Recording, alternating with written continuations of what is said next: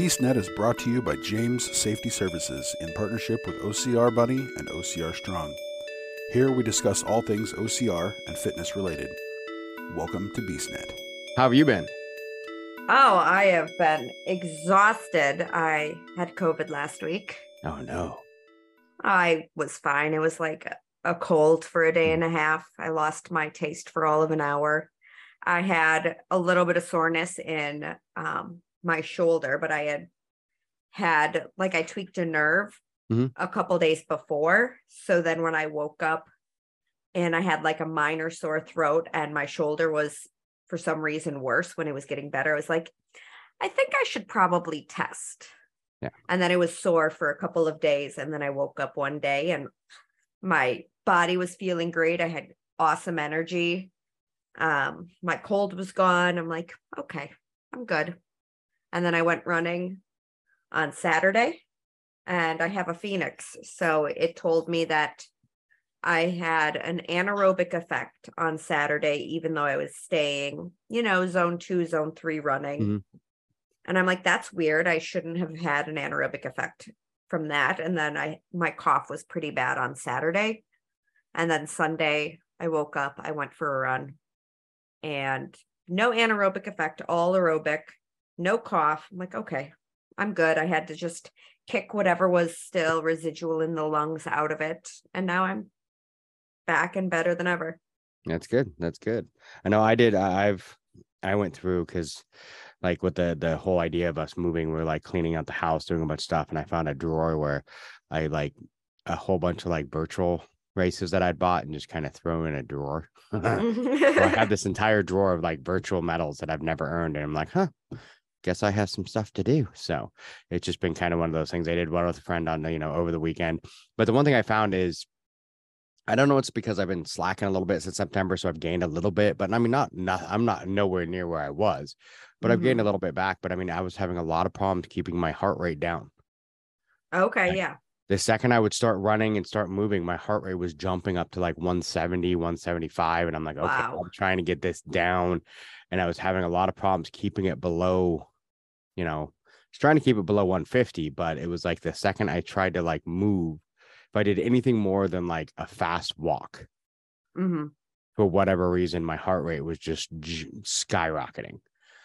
So it was very interesting, very different. I mean, I was, I did have weight, I did have the pack because that was part of the challenge and the thing. But I mean, it was only 20 pounds. It wasn't a whole lot that, not, uh, that I would think that more than a brisk walk would make it jump like that. But it was, it's quite interesting. I was keeping it like around 140, 145 at a brisk walk. Oh, okay. Yeah. Have you been doing any kind of heart rate training? No, not really. And that's kind of the one thing that I've been trying to get into more of is paying attention to that because I think that's where I'm having the problems. Like Yep. with a lot of the stuff, and I really started noticing, you know, this year was my heart rate jumping up. And then, mm-hmm. of course, once the heart rate goes up, you start losing the breathing, you start losing everything else along with it. Right. So for me, it's you know I've been trying to get that heart rate, and then all of a sudden now that I'm paying it, and it's one of those things. I, it it may be this may be something that's always happened to me, and I've just never looked. it's usually a sign of deconditioning. Yeah. So if you haven't had that aerobic base built already, or you haven't been conditioned to be able to sustain like specific heart rates, then you're going to have a harder time getting it under control at 1st Mhm. Um, some people it takes a couple years to really grasp full heart rate control Yeah.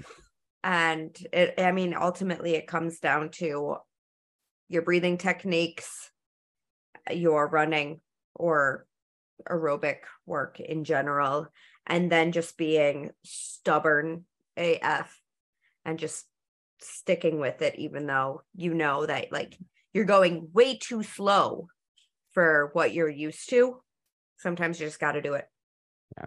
And I think that's what I need to work on because I want to get, you know, in my brain, I keep thinking, you know, nine, 10 minute miles, that's what I should be doing. And I'm like, yeah, but I've really taken, you know, I, I was already, I was dealing with injuries for most of the summer. So I was already slowed down. And then after September, I took a break and I've really taken more of a break than I planned on. But now it's like trying to get back into it. So it's like telling myself, like, you know, I'm not where I was a year ago, I'm Mhm. not where I was nine months ago. So it's like, I've got to get my brain back into that, like, working myself back Yep. to where I was. And that that's kind of one of those things. That's kind of what I was I was thinking that it's just it's a matter of uh, I'm out of condition. I haven't been conditioning. I haven't been working on that breathing. I haven't been, you know, running and doing the cardio. I've been doing more, you know, a little bit more weight stuff, push-ups, other stuff, the stuff that's on the, you know, the list that you gave me, but not the running portion. I haven't been doing that as much as I'm supposed to because I just one, of course, excuses, excuses, time. I, I've been super busy and I, I just haven't been making the time that I should be for it. So now it's a matter of, you know, getting in my brain and remembering, okay, how do we do this? You know, listening, following the plan, not picking and choosing what I want to do on the plan and actually following it fully. hmm Exactly. Yeah. See, I know what I'm supposed to do. I'm just, you know.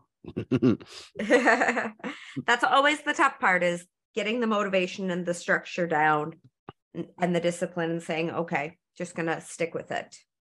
Yeah. And it's been tough because it's it's so easy to come up with excuses, you know, with everything else going in life. It's like, oh, I've got to get this done for, you know, the house. I got to do all this and I've got all this stress. And it's like, but then I think back to it and I'm like, the whole reason I started running was so stress. hmm That was my stress reliever. And it's like now I'm using that as an excuse not to run because I'm stressed. I'm like, I know if I get back to a point where I can breathe correctly and I've got the heart rate down. And when I was running, you know, 30 minute, you know, 5Ks just for fun, you know, and getting down under 30 minutes all the time, I was actually the my stress level was way down because that's how I released it. hmm It's just Sometimes- Sometimes when it comes down to heart rate and breathing, whatever else, if you notice that your heart rate is getting too high, instead of thinking, okay, I need to slow down or whatever else, just give yourself a deep exhale. Say, okay, just exhale. See if you can bring your heart rate down naturally. Don't get stressed out about, you know, oh my gosh, my heart rate's so high and how am I going to pull this down? Just say, okay, just exhale. Mhm. And, you know, can just slowing your breathing down slow your heart rate? And more times than not, the answer is yes. And that's me. I need to I need to work on it because like we've talked before, I've I've had asthma my entire life. So Mhm. if I allow myself to let that breathing go out of control, sometimes it's really hard to get it back. Yep. Sometimes I have to remember too where it's more the anxiety of it sometimes, which makes it Yep. worse. Because then all of a Oh, sudden, yeah. Oh crap, my breathing's going bad. I need to fix it. I need to do this. I need to do this. And now I can't stop thinking about it. And now my anxiety's getting kicked in. And I think that's where I was running into problems when I was doing the swimming, where we talked about that, where it was Mhm. like my breathing wasn't necessarily a physical problem. I mean, it was, but it was a physical problem brought on by a mental issue where, you know, and I don't mean mental issue as in, yay, but you, you know what I mean? Like, Yeah. I was, my anxiety was kicking up and that anxiety was making me the breathing even worse. And that's why I think, like, when the Ironman, where I've mentioned before, I felt like my swim was great because I stopped for a second and did exactly what we said, took a couple of deep breaths, got my mental and physical under control.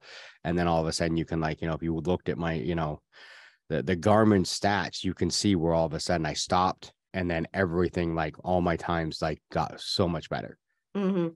And that's where I've got to get back to with the running. So I know I can do it. I've done it. So mean, even just adding in a couple like breathing techniques in the day, like just to sit down for five minutes and practice deep breathing. Count your breaths, you know, hand on your belly, hand on your heart, feel where you're getting the air and what part of your body is rising. That will help to refocus that breathing. That'll help with the heart rate. I mean, coming off of COVID last week, I, I said, you know, my I got an anaerobic benefit on Saturday. I could tell that I wasn't getting air into my lungs Mhm. like I normally would. And then I, I tried not to stress it on Saturday because I was like, well, it's my first day back from COVID. Sunday, no problems at all. Tuesday, I went out for a tempo run and I started my first tempo segment. I knew where I needed to get to for my heart rate. And I absolutely hate where I run by my house. It's so boring.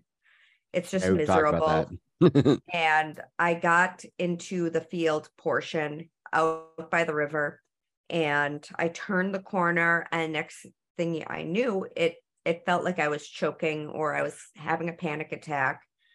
My I had a couple shallow breaths and I was starting to get a little panicky. I'm like, okay, exhale, exhale, really trying to get out of my head.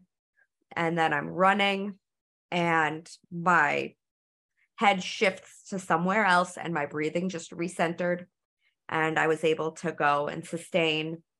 And for my first tempo segment back after COVID, my times, like my pacing, was pretty much spot on, maybe actually a little bit faster than it was just before I had caught COVID.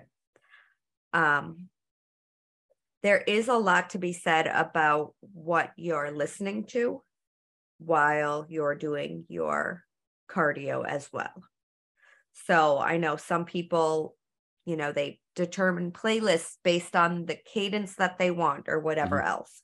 But a lot of times, if you're focusing so much on cadence or you're focusing so much on, you know, that metronome beats per minute, whatever else, it's pushing you too much and it's getting your heart rate too high. When, you know, if you're thinking you want to stay in zone two, you should be able to have a conversation. So I've gotten to the point where I listen strictly to podcasts when I run and it's so I can feel like I'm part of the conversation. But then because, and I mean, at least for me, since I listen to music that screams at me, mm-hmm. listening mm-hmm. to a podcast, I can actually hear myself breathe.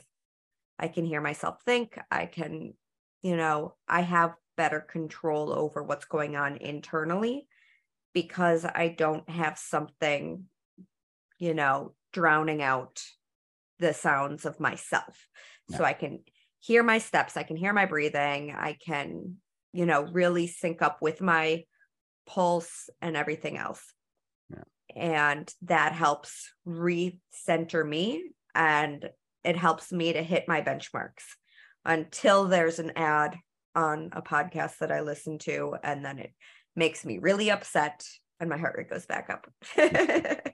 Yeah, see, that's me. I listen to music. I have like for me, it's always been one of those things, and it started years ago, and I and I haven't got it set up again. I'd have set up again when I had you because I'm old and I had MP3s, you know, the MP3 player, and I set it up in a Wait, way. Wait, I had an MP3 player. Are you calling me old? No.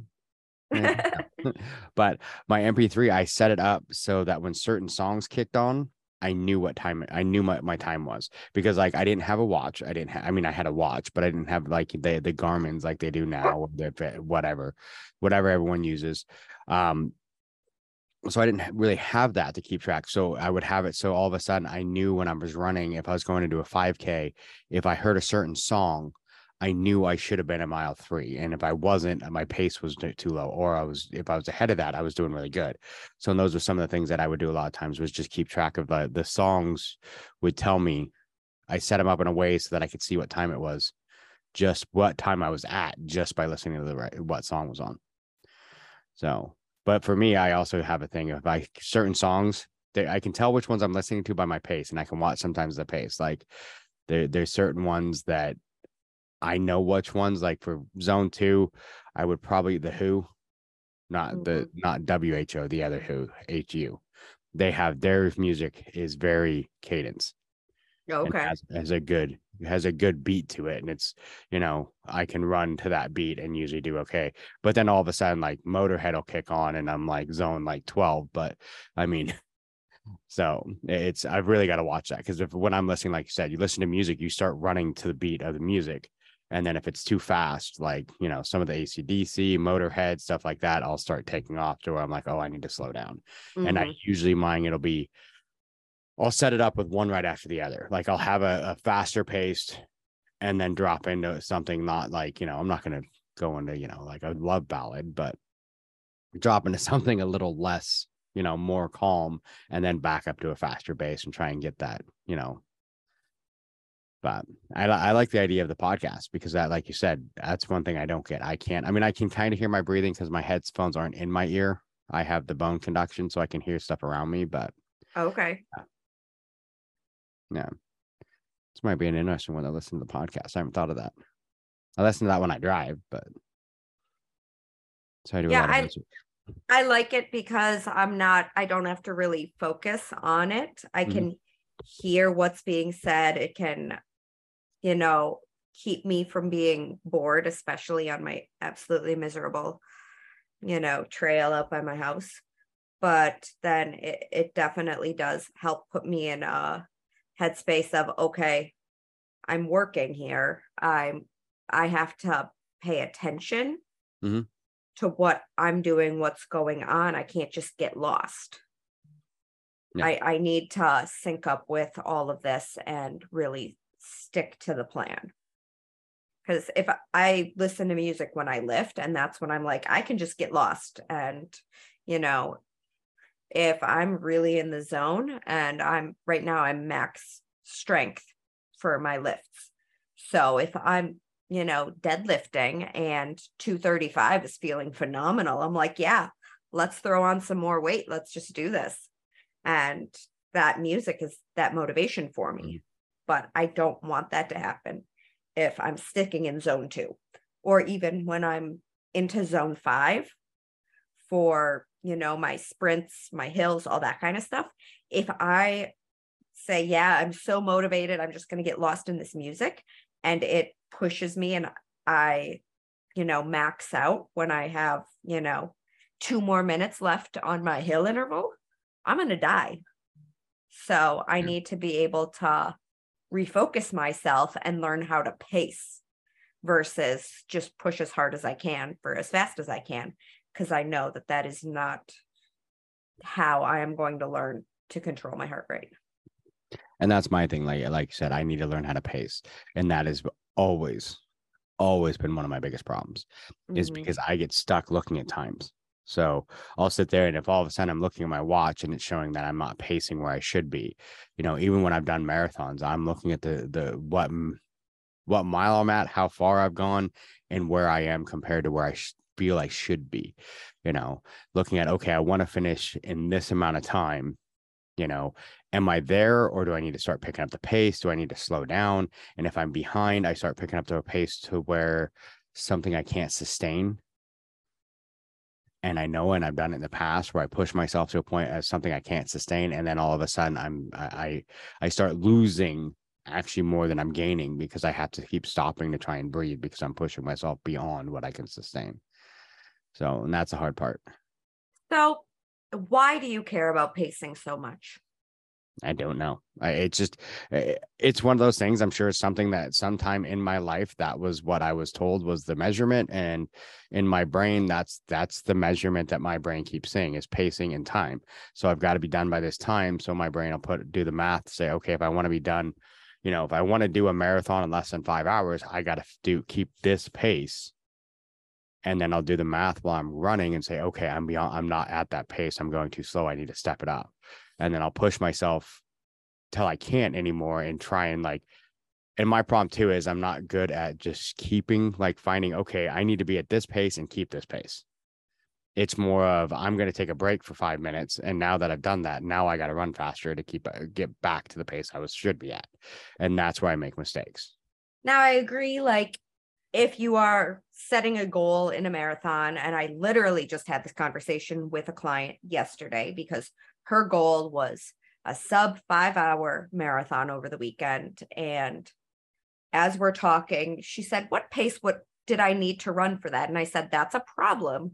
If you just went into this marathon with your goal of sub five hours, you spoiler alert, she didn't hit it. And now we're talking about how your race went and your first question is what pace was i supposed to run? That should have been the first thing on your Mhm. mind. But in training i didn't want her to hit that pace at all in any of her training. She had very specific goals for all of her training runs whether it was you know her zone 2 runs and i did give her you know, miles versus time because she Mm. was running on the road. But, you know, she had heart rate goals for her tempo runs, she had heart rate goals for her speed work. And I didn't want her focusing on what pace she was going to go because the roads here in Boston are going to be slightly different than what she was going to be running for the marathon. Yeah. So you can't always be running based on that pace that you want to be hitting. And as us who are predominantly obstacle course racers, you know, trail runners, whatever else, we know that uh beast in Hawaii is going to be different than the beast in Florida, which is a different than a beast in Vermont. So if you say I want a sub two and a half hour half marathon or a sub two and a half hour beast, which that's awesome.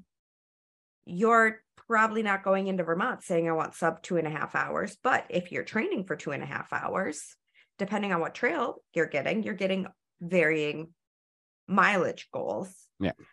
And varying elevation profiles and whatever else. And I guarantee you, your pace in Florida is going to be a hell of a lot better than your pace in Hawaii, which is a hell of a lot better than your pace in Vermont. Mhm. So we shouldn't be dwelling so much on this pace. And especially for where we are at in the season right now. And this is another conversation that I had with one of my clients where he wrote to me and said, This is where I'm at with my program. This is where my running has been at. I'm seeing a lot of strength gains. My running is staying consistent at, you know, I'm hitting my heart rate goals. My pacing hasn't really changed. And I said, I do not care about your pacing right now. Mhm. Like, we are in the off season slash early, early preseason we are not focusing on how fast you're running. I am focusing on making sure that you're you have your heart rate back under control, that you can sustain and hit your markers where we need it to. Your strength training is specific to injury prevention. We are gaining as much strength as humanly possible. We are not working explosiveness. We're not working power. We do incorporate some speed work, but we are not focusing on, you know, putting the icing on the cake for that speed. We are not doing any workouts that is going to maximize your speed potential. We are actually in that quote unquote bulking phase. So if you're bulking, there's the possibility that you're putting on a little bit more weight. You're putting on more muscle, you know, muscle fibers, muscle mass. We're gaining strength, gaining size, because when we get closer to the season, that's when our speed is going to come on. That's when our power is going to come on. That's when we're going to cut weight and we are going to be in that quote unquote race shape. So I could care less where your speed is at in January if your season is not starting until March, April, May. We have time to build speed. Mhm. So if you're not hitting your pace goals right now, I don't care. That pace is going to come on when we work on it. But that is not the goal right now. We have to look at our race season as a full year and if we're if we have the foot on the gas all year long, we're just going to burn out. You have to, you know, build the engine back up. You have to strengthen the nuts and bolts before you can really start testing yourself with the speed, the power, the explosiveness, and see where your pacing truly is. Yeah. Makes sense. And that, and that's what I need to work on myself. Oh, just get back out there and get moving and get to because that's a big thing. Like I and I completely agree with the, you know, the the depending on where you're at. Because like my best marathon's four hours, 39 minutes. But that was a complete straight downhill. Like Mhm. straight. I mean, it wasn't a steep downhill. It was enough that I mean, not enough that it hurt my knees, but enough that I felt it in my quads. But four hours and 39 minutes. My best marathon, you know, then like a year and a half later, I did another marathon and did it in 540. So an hour took me an hour longer, but it was a marathon that was an up and down, you know, Mhm. completely different style, different, you know, like you said, different elevation, you know, setup, everything else. Where the first one, it was like negative 3,000 feet. and the second one where I did, you know, in, um, you know, five out or what it was at 540, it was, uh, I think I, it was like 1,200 feet of gain over Wow. throughout the whole thing. So it was kind of, I mean, a huge different elevation, you know, idea. But and that's kind of one of those things where I think a lot of people miss, and like you're saying, is where they get stuck on that pacing of I should be doing this. Usually for me, it was kind of one of those ones I had like my 5K that I did around here. So it was like it was the same one over and over again, but you still get different, you know, weather, you know, heat, cold. If it's cold out for me, it's a lot harder sometimes for me to breathe. So it's kind of one of those things that, you know, all different factors. So, I mean, it's a matter of just getting out there and keep moving. Exactly. And that was, again, this conversation that I had with my client yesterday. She went out and ran the Disney Marathon. She's ran the Disney Marathon before. Mhm. And she has done the Disney Marathon now twice. And then she ran the Boston Marathon in 2018 when there were torrential downpours. It was like one of the worst history weather days in Boston since I don't even know, well before my time and she hit a PR in her marathon. We got we started talking and I said, "Congratulations on your PR. I think you underperformed." And she said, "What? Why why would you say that?" I said, "Well, your goal was sub 5 hours."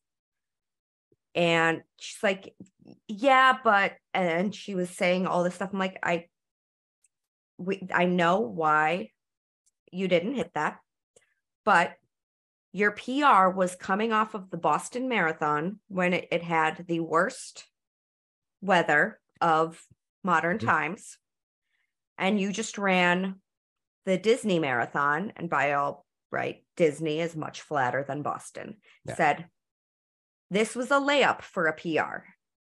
So while congratulations, I'm happy you hit your PR, I think there are other factors that were in play that held you back during this.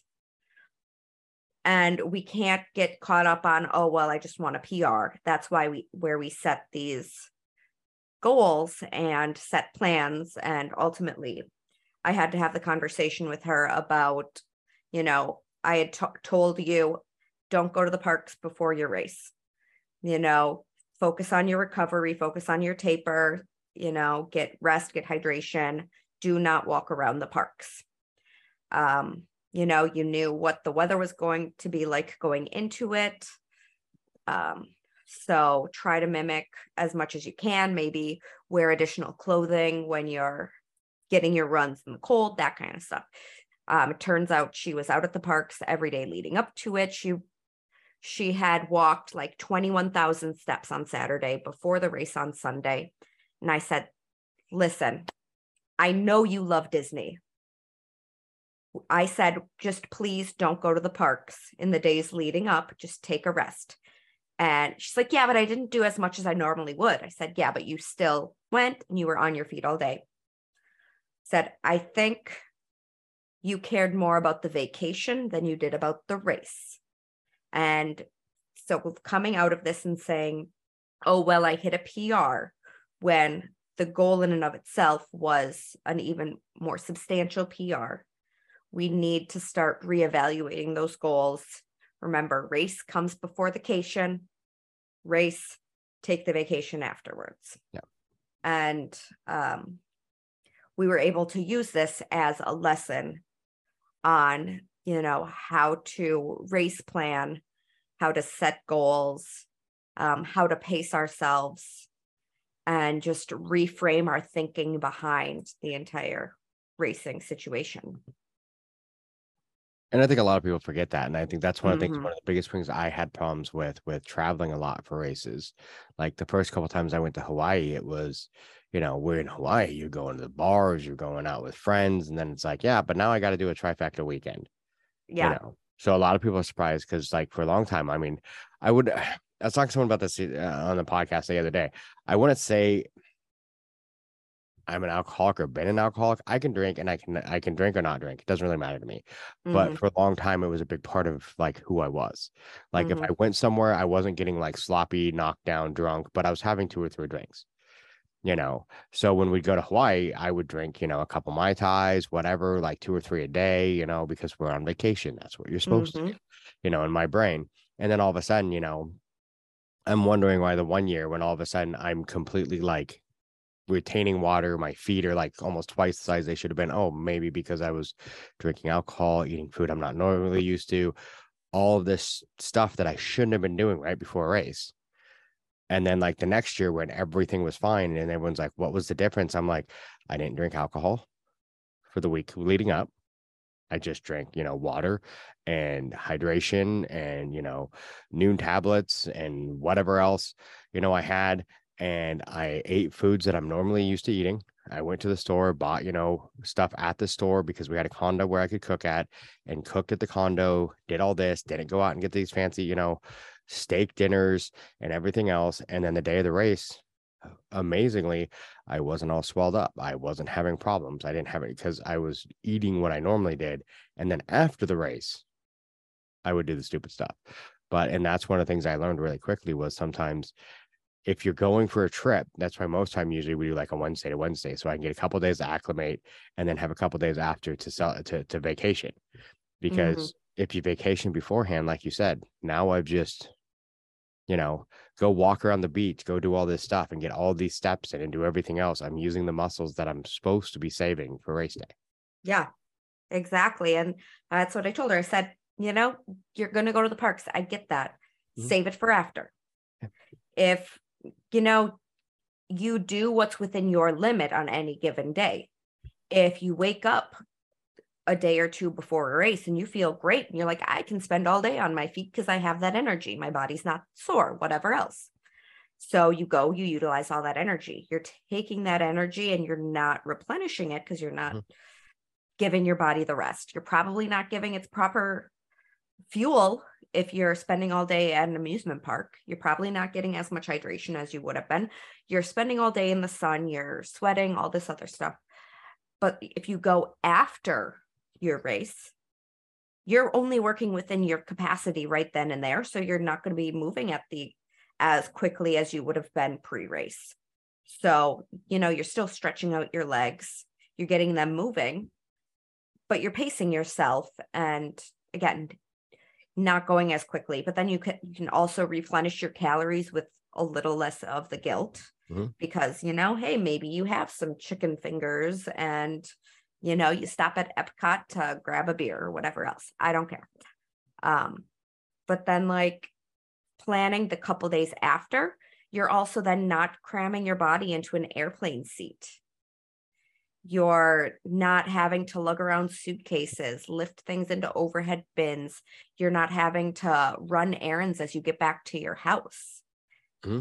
And you're not forcing yourself to go right back into the grind of a work week and yes. that in of itself it it adds so much more stress and you're not allowing your body that proper time to recover that same client um, commented today and said i was doing my active recovery and my hips started hurting just randomly it started hurting i said well you flew home the day after the race oh. and you said you had a nightmare getting home you went right back to work on Tuesday morning.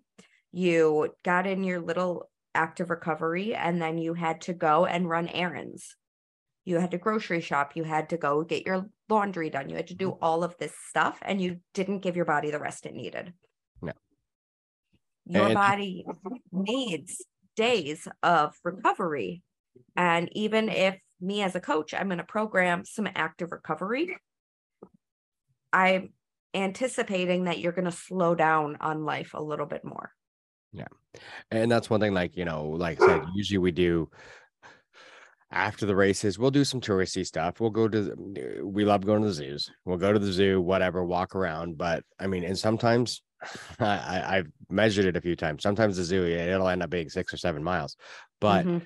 it's, it's a slow walk it's a nice relaxing sit down every once in a while relax i mean it's six or seven miles but we'll take six or seven hours mm-hmm. just roaming around sit down relax do stuff you know and stuff like that but i try not to do that before the races yeah and then like you said you don't fly home for a few days because that's the worst i've done a couple times i did uh, hawaii once where we did the race and then flew home like the day after and the entire ride the entire flight. My legs are cramping.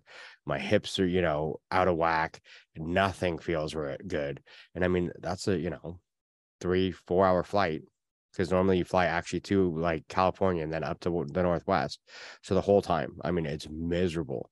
And i found yeah if you wait three or four days you know get some of that active recovery. And like you said don't push too hard. Sometimes i probably do but don't push too hard but just get that active recovery. And then it's so much better traveling.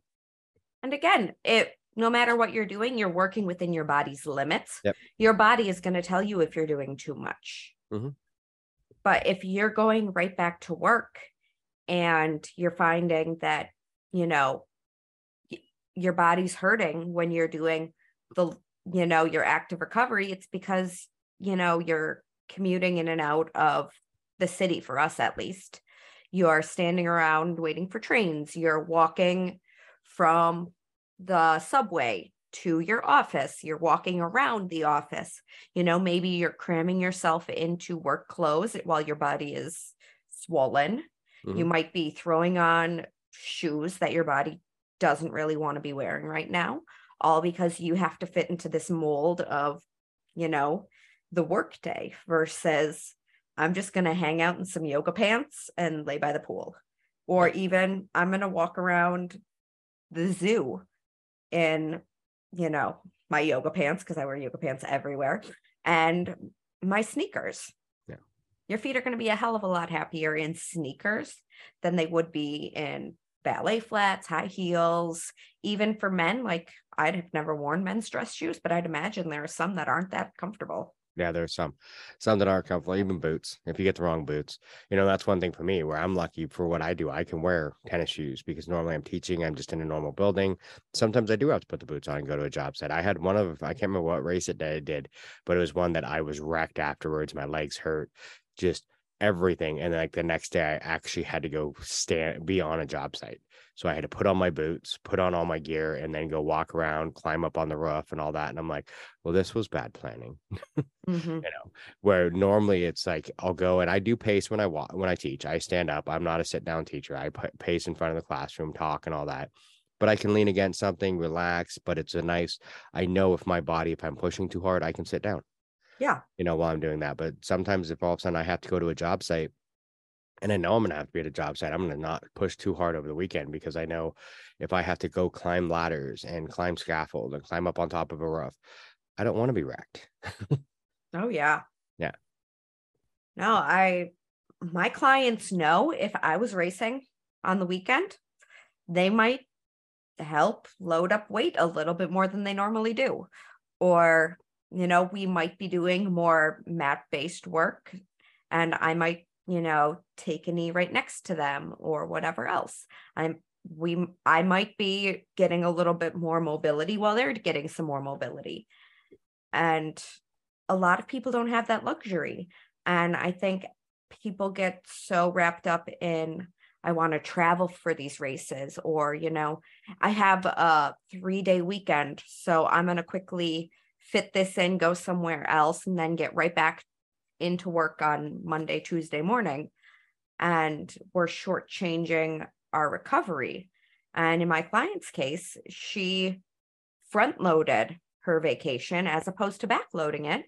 And she said, okay, I'm going to get the vacation in before the race. And it hindered her performance on race day. Mm-hmm. So that was the conversation we had to have. I said, one, I think Disney races aren't good for you anymore. You're beyond that point. You love Disney too much that it's like a blinder for you. You care more about the Disney than you do about the race. So let's find races that are away from Disney. You can go to Disney on your own vacation time. That's fine. You do you. But let's not race at Disney because you're putting more emphasis on the Disney.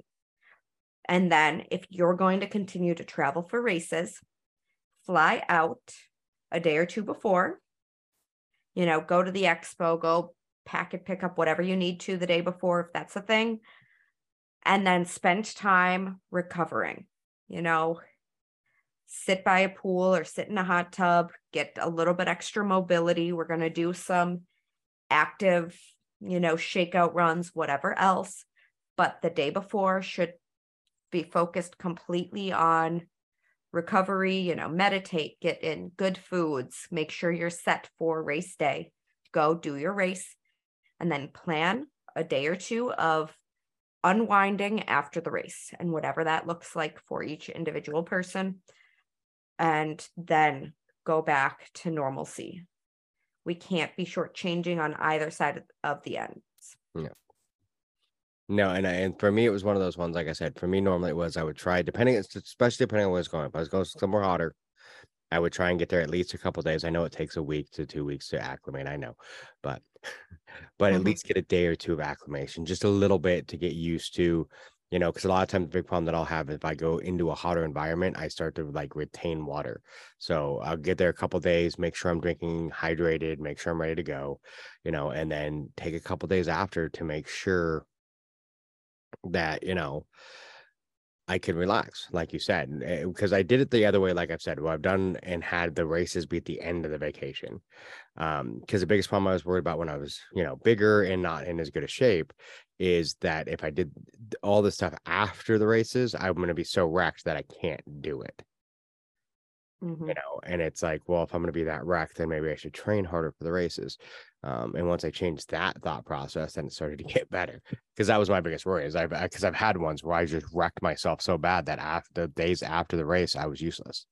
Mm-hmm. You know, and but like I said, then when I started training harder, where it's like, okay, I can handle this, and then still be able to, you know, and nothing hard, but like you said, go take a walk at the zoo, stuff like that, stuff that's fun but I can take it easy. You know, where like I said before, I've had a couple times like Hawaii, like I said, where my feet swelled so bad. The next day, my feet were so messed up. We went out to dinner and I could barely like walk from the car to the the boat. Mm-hmm. And I'm like, okay, so now, and instead of the, where the old thought process was, oh, I'll just make sure that the the races is at the end of it. But then I'm like, do I want to get on a plane and deal with it after my body's that wrecked? Oh yeah. Playing? I'm like, no. Mm. So it's like, hmm, maybe I should just start training and actually, you know, be in yeah. better shape for them. Hmm. Hmm. yes. Cool. I like that philosophy. Let's what a thought process. that one. yeah. Yeah. If you can't walk after a race, unless for some reason you got injured, of course. But if you are just get, you know, wrecking yourself to the point where you can't move, maybe well, let's reevaluate our training. And that that was the year. That was when I was still like a, a big boy. Um, I think I was 290 going into that race. Wow. Yeah. My my biggest, I was like about 310. And I was about 290 going into that race. And that was the race where I mentioned that I swelled up beforehand because mm-hmm. I was doing all the stupid stuff to the point like where I hadn't worn shoes for like three days before the race. Wow. I just wasn't okay. wearing them because I, I love being barefoot. Yep. And then all of a sudden it's like, okay, race day, went to put on my shoes. They didn't fit because my feet were so swollen, but I just kind of stuffed them into my shoes. So Ooh, by the time we finished, help. yeah, by the time we finished the beast, like my feet were literally bleeding because of it. So like the next day I had to put on my normal tennis shoes to do the the, the second day because it was a two day weekend.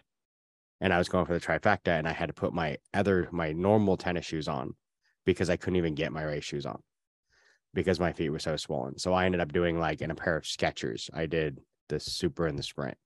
So I did the full trifecta. But by the time I mm-hmm. finished, like my, my literally like the insides of my shoes were red because my feet were bleeding from all the cuts because of like my feet didn't fit. So, and it was, you know, once looking back at it, it's like, oh, it's because it, no, it's because I wasn't, I wasn't putting my body in training to be able to do that. I was just going off the fact that I'm stubborn and I'm going to keep going, which only gets you so far. Mm-hmm. You know, and I was able, I finished the trifecta. I got a trifecta in a weekend, but I paid for it. Like I said, I mean, the next morning we were like, hey, let's go out to dinner, like the next actually afternoon. Let's go to dinner on this cruise, that thing that my wife had set up. And like I could barely like put on like flip flops to be able to walk in them because my feet hurt so bad. Wow and it's like you know i'm like shuffling my feet because if i lifted them and, and, like set them down it would just i mean it was excruciating and i'm like why did i do this just for a stupid medal sounds like you need some crocs mm. but i just got my first pair because i'm dealing with a fat pad issue Yeah. And my coach um messaged me. He's like, get some Crocs. I promise they're they're game changing. And then I texted my other friend today, and he knows that I bought some Crocs. And I was like, I mentioned something about like I don't have an ice pack for my heel, even though I've sprained my ankles so much. I don't have something Yeah. specific for my feet and ankles. And he's like, Crocs. Like, I have Crocs, I promise. It's now It's- a running joke for us. We all have Crocs. I might have to. So I, I've heard that from a few other people. It's just like they're like it's game changer. I'm like, I don't know. It's like I don't know. What was that show with Sam Elliott and Ashton Kutcher where Sam Elliott was like his dad and Ashton Kutcher like was wearing Uggs and he kept making fun of him. And then all of a sudden, like one of the episodes, you see that he like put on the Uggs and next thing you know, Sam Elliott's wearing them. Like, shut up.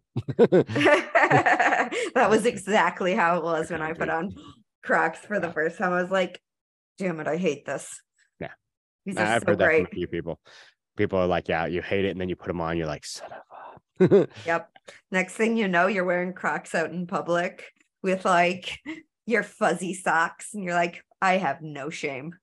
Yeah. I do not care. I'm either barefoot or I'm in Crocs. Yeah. And it It's- all depends on how my heel's feeling. Yeah, I'm barefoot like all the if I can get away with it, I'm barefoot. The only time Oh. I'm not is and it sounds bad is if I'm wearing jeans because my legs are so damn short. I can't get any jeans that actually fit. So the like bottom of the jean ends up going under my foot. So I end up with Yep. I end up bruising my heel from walking on the the, Yeah. the you know the end of the the the the, the pants. So yeah. Yeah. I'm barefoot 24 7, and that's how I developed this little fat pad thing. Well, that and I was wearing boots whenever I'd go out that were so worn out that they just didn't have support. And my wear pattern from last year was a little off. So I replaced my boots. I bought some Crocs and I'm really focusing on getting this heel feeling better because I have very big goals for World's Toughest Mudder this year. And Yeah. I don't need heel pain to go along with it. Yeah, yeah, I was say I'm still the only race I've signed up for is the Sisu in June. That's the only one I've got like definite in my schedule.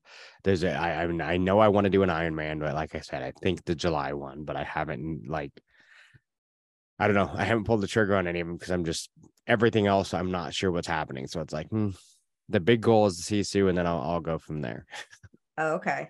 So that's that's the big one. I want to have fun with that one, but it's like with everything else, not knowing on the personal stuff if I'm going to be here and you know somewhere else and all that. It's kind of a one of those weird weird years. I think it's going to be it's going to be an interesting one, but I need to figure it get the the the workout get back into the rhythm of what I was at. So I, I really think this year from pushing and not doing it the right way, I kind of messed myself up. So it's kind of need to get back in the correct rhythm and get going again.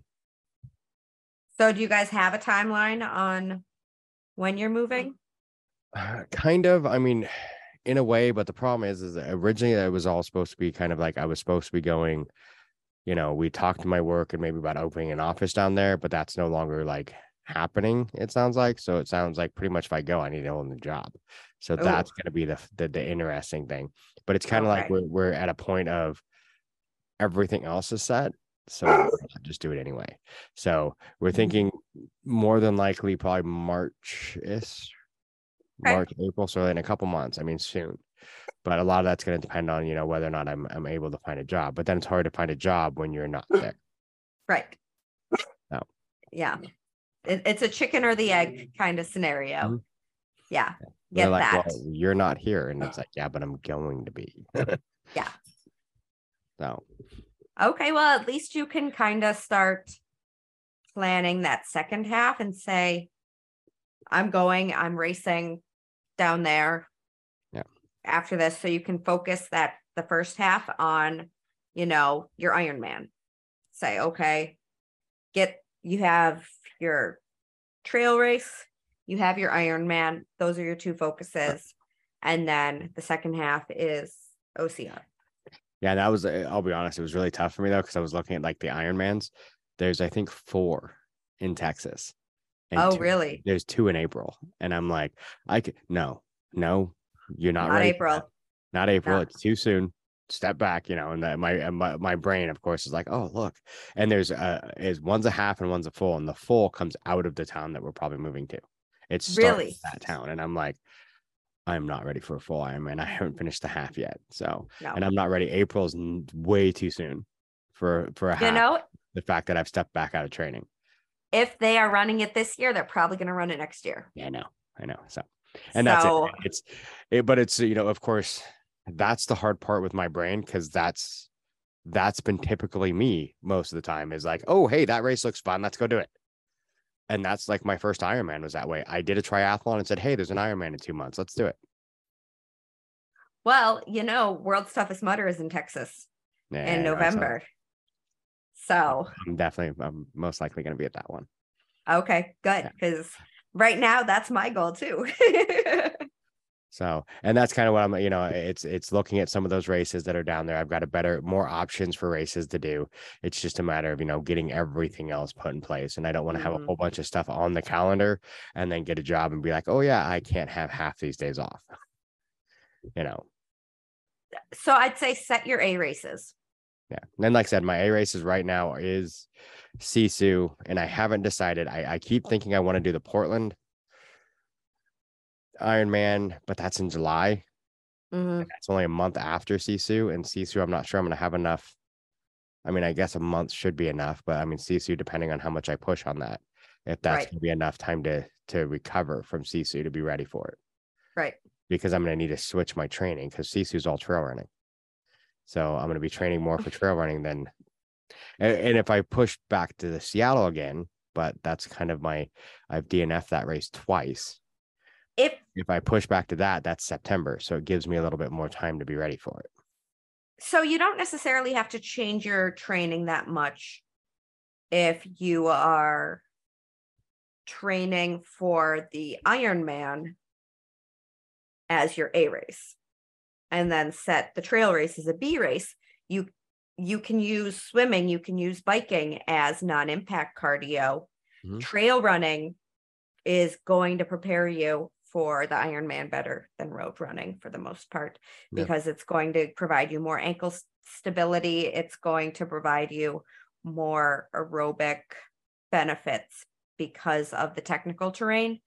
You're going to have to learn how to control your heart rate with more demands on the body versus what that um, road running would be. So I'd Yeah. say train with the goal being the Ironman, but build up time on feet on trails Mhm. and build up time in, you know, your swimming, your biking as, you know, some non impact cardio just for continuing to build that aerobic base in the sense of the trail race as well. And those will all help towards the Ironman, but also help with the trail race. Yeah. And that's one thing I need to look at the Oregon one. If the Oregon is the the run is on trail or pavement or or dirt, because the Seattle one's actually on trail. Really? The Ironman, the run the run is it's a hard packed trail. Okay. That so I mean it's not paved, but it's hard packed. So I mean Yeah. it's still it's dirt, but it's not, you know, Yeah. it's not you know what I mean. It's not really trail, but it's not really pavement either. So Right. it, it- it's kind of that in between, but it also gives a lot of you know you saw if you don't have good stability, you're gonna have issues on that. right. So and that's but I don't know what Oregon's like. I just know what Seattle's like because I've been there. Not to the run part because I've failed it twice now, but um but and that's kind of the thing that I keep thinking in my brain too is I keep thinking, or do I want to do Seattle because I need to beat it? No, because you have a complex with it now. I You know need to get the Ironman away from that and then come back and beat it. I know that's probably the better choice, but still drives me nuts that I've DNF that stupid place so many times. Yeah. I know. Just you will get it. I know. You will destroy it. But I think you need to build your confidence away from it and say, you know, you are strong enough to be an Ironman. Yeah. You are capable.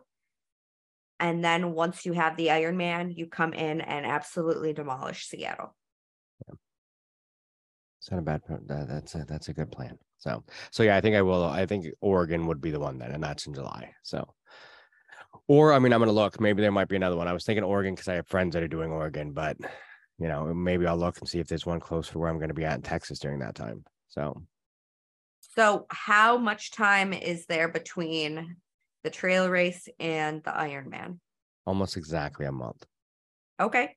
So, you would use the trail race as one of your big efforts in training and then get another week or two of solid training before you taper.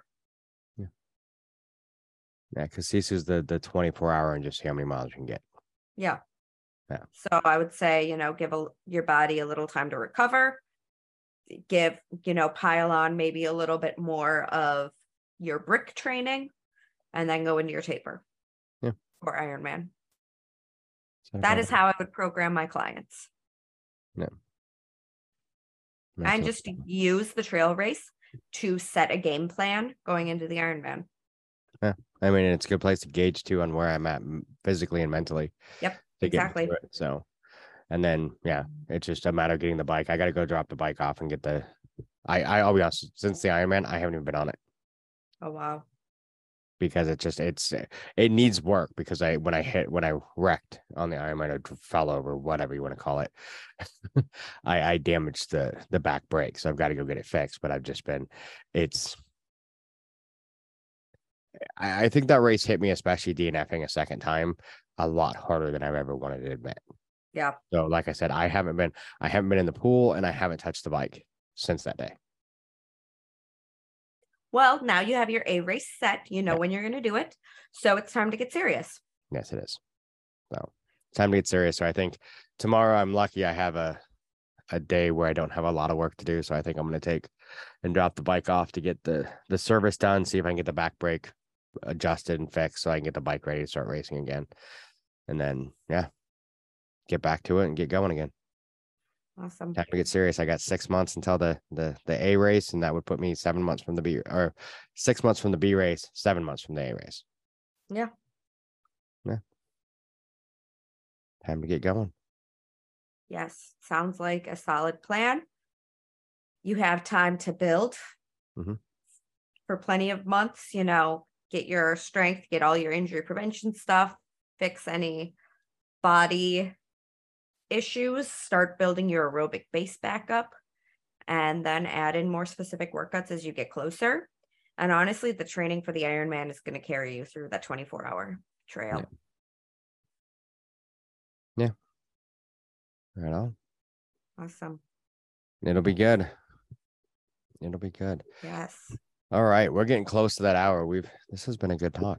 It This is I has been. love having you uh, just talking to you. It's like we go in, I'm not even really like, you know, all of a sudden I'm like looking at the clock going, oh shoot, we're hitting Yeah. that hour mark. Yeah. So um it's always good and it's always good and insightful. It's one of those things, a lot of things that, you know, in some ways I know some of it where I'm like, I know this, but hearing it from someone saying, Hey, dumbass. Yeah. hey, it helps to me reinforce stuff within my training. Yeah. Like with me planning World's Toughest Mudder, I went out and I bought, you know, a fitness notebook that I'm recording every single strength workout that I'm doing. So I know today I was supposed to do a shoulder workout, but because my max strength has been so crazy this week and very heavy on top of recovering from COVID and everything else, my body was like, hey, you can't do anything today. You need you need the recovery from strength. So I'm like, okay, I have to get my my shoulder workout in in one of these other days before I start back on back on Monday. So I have to do it. Yeah. And I also bought a notebook specifically for my running where I am logging everything. I'm writing what I'm fueling with beforehand, what I'm fueling with during, with my heel pain. I'm logging where is the pain level at, you know, before, during, after. What am I doing to recover it? And it's keeping me on task. And these talks are reinforcing that in me saying, you know, I have to practice what I preach. I need to stick stay up on absolutely everything. Eye on the prize. I'm focused on world's toughest Mudder. And every little thing I do right now is going to get me there. If I slip up, I have to jump right back on because that goal date is going to come whether I'm training for it or not. So I better be ready. I like the idea about the notebook. I've never really done that. So I have Yep. notebooks everywhere because for comedy, I'm constantly writing notes of like ideas for jokes and stuff like that. So I don't forget them and everything else. It's like I was telling one because I have the my phone for work, my phone for personal. I'm constantly sending myself messages back and forth with notes to remember things. I'm like, if anyone ever saw that conversation, they'd be like, this guy's out of his mind. But yep. Yeah. but that's I- one of those things I, I think a notebook to write down my my workouts and to keep myself accountable like also maybe a calendar just to write down and say this is what you're supposed to be doing today because that's my biggest thing i wake up in the morning i'm like hmm, what do i want to do today Yeah. And if for some reason I don't do what I had planned, I make a note as to why. And I put it on the calendar for the next day or whatever else. And I say, okay, because of this, I'm doing this instead, or, you know, whatever else. Hmm. And I'm holding myself accountable. I think i'm gonna have to work on that and get that and set it up and i think that's that's not a bad idea and just do a monthly like write down on there like at the beginning of the month here's my plans for the month and then just kind of move you know set it up so that i keep myself accountable yeah Yeah. Perfect. i like that idea Awesome. Right on. Well, it's definitely good to talk to you. I always love our conversations. Yeah, So, definitely. Me too. This was fun. This was so I can't wait. Hopefully, if I if World's Toughest Mudder, if I haven't ran into you in like in person someday by then, then hopefully we'll be able to be at World's Toughest Mudder and we can like actually have an in person. Yes, definitely. Come keep me company as I'm running nonstop. I'm I'm, I'm I want to go for it too, and uh, that's one of the ones because I did Infinity up here this year. but it was Okay. the- It was, the weekend after the Ironman, so I was wrecked, and I'm just like, oh. So I only made. I mean, what I did the 15k, and then I did like two laps of the 5k. Okay. And then me and my buddy just started randomly walking around and jumping on the obstacle. Like whatever. Awesome. No, we, we have the purple jerseys. No one pays attention to what we're really Yeah. doing. So we just right to the front of the line and got to play on the obstacles. It's like, you know, he hurt his ankle like on the second lap, lap too, and I was wrecked. And I'm like, yeah, let's just go play. well, I am going to bank on seeing you at World Stuff Toughest Mudder, and we will be cheersing yes. at the banquet the next day. Yes, we will. It'll be a fun one. Yes, definitely. All right. Good. Well, good talking to you. And I will I will definitely talk to you again soon. Yes. Have a great night. All right, you too. Bye. Bye. Thanks for listening to the BeastNet podcast. If you haven't done it yet, find us on Facebook, like and share the podcast. Give us a review on iTunes or Spotify. All these things will help to expand the show in the future. Don't forget to subscribe and let us know what you think and what you'd like to hear.